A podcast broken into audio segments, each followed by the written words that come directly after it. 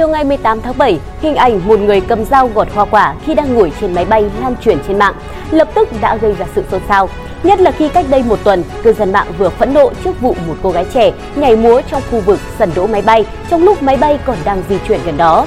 Thực tế đã có không ít lần hành khách vi phạm an ninh hàng không trong bản tin ngày hôm nay. Hãy cùng chúng tôi điểm lại một số vụ vi phạm.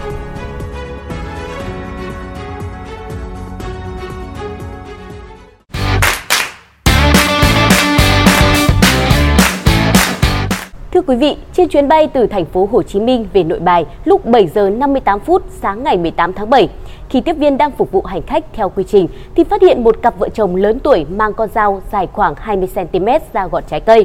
Tiếp viên hàng không ngay sau đó đã lập biên bản vụ việc bất thường và tiến hành thu giữ con dao.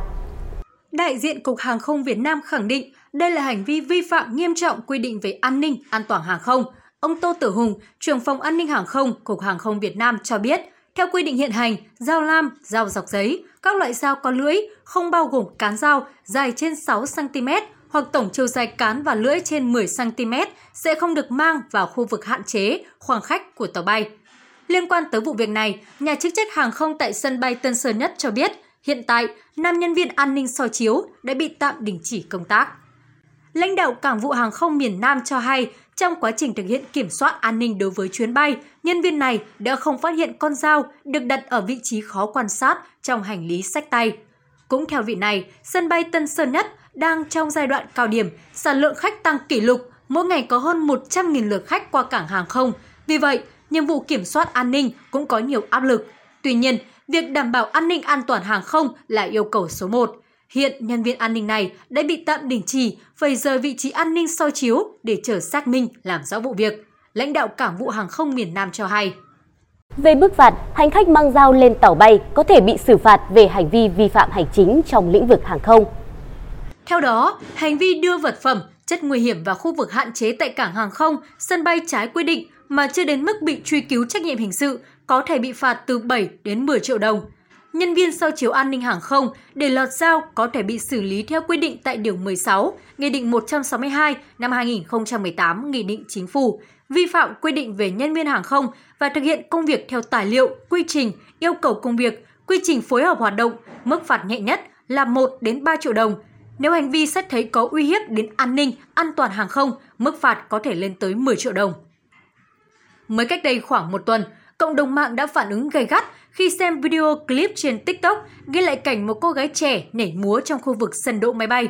Theo clip, một cô gái mặc bộ trang phục màu đen, đầu đội mũ phớt, đeo khẩu trang, liên tục nhún nhảy. Phía sau là một chiếc máy bay đang di chuyển chậm. Đa số ý kiến cho rằng hành động của cô gái vô cùng nghiêm trọng, không chỉ đặt nhẹ tính mạng của bản thân mà còn có thể ảnh hưởng đến rất nhiều nhân viên làm nhiệm vụ tại sân bay khi đó. Ngoài hành vi liều mạng với sống ảo này, thời gian gần đây, trào lưu cài điện thoại lên cửa sổ máy bay cũng được nhiều du khách trẻ Việt Nam đua nhau thực hiện. Họ đặt điện thoại ở cửa sổ, bấm nút quay, sử dụng tấm chắn để giữ điện thoại cố định nhằm ghi lại cảnh máy bay cất cánh, hạ cánh, di chuyển qua những đám mây. Đại diện Cục Hàng không Việt Nam cho biết, hành động này rất nguy hiểm, đe dọa an toàn của chuyến bay. Việc quay phim thời gian dài có thể khiến điện thoại bị nóng, cộng thêm tác động của ánh sáng mặt trời có thể dẫn đến nguy cơ xảy ra cháy nổ. Cục Hàng không đang chỉ đạo các bộ phận liên quan nghiên cứu tác động để đưa ra các quy định, chế tài cần thiết. Hiện, các hãng hàng không được đề nghị nhắc nhở hành khách không thực hiện các hành động kiểu này vì sự an toàn tuyệt đối của chuyến bay.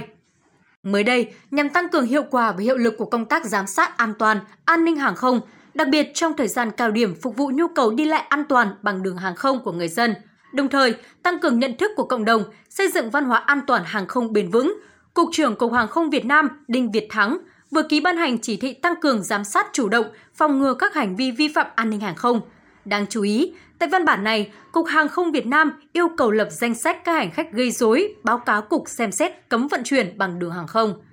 Cục trưởng Đinh Việt Thắng chỉ thị các cảng hàng không chú trọng giám sát an toàn tại các khu vực của sân bay, nơi có mật độ hoạt động cao của tàu bay và các phương tiện, các khu vực hạn chế trọng yếu liên quan đến an toàn khai thác –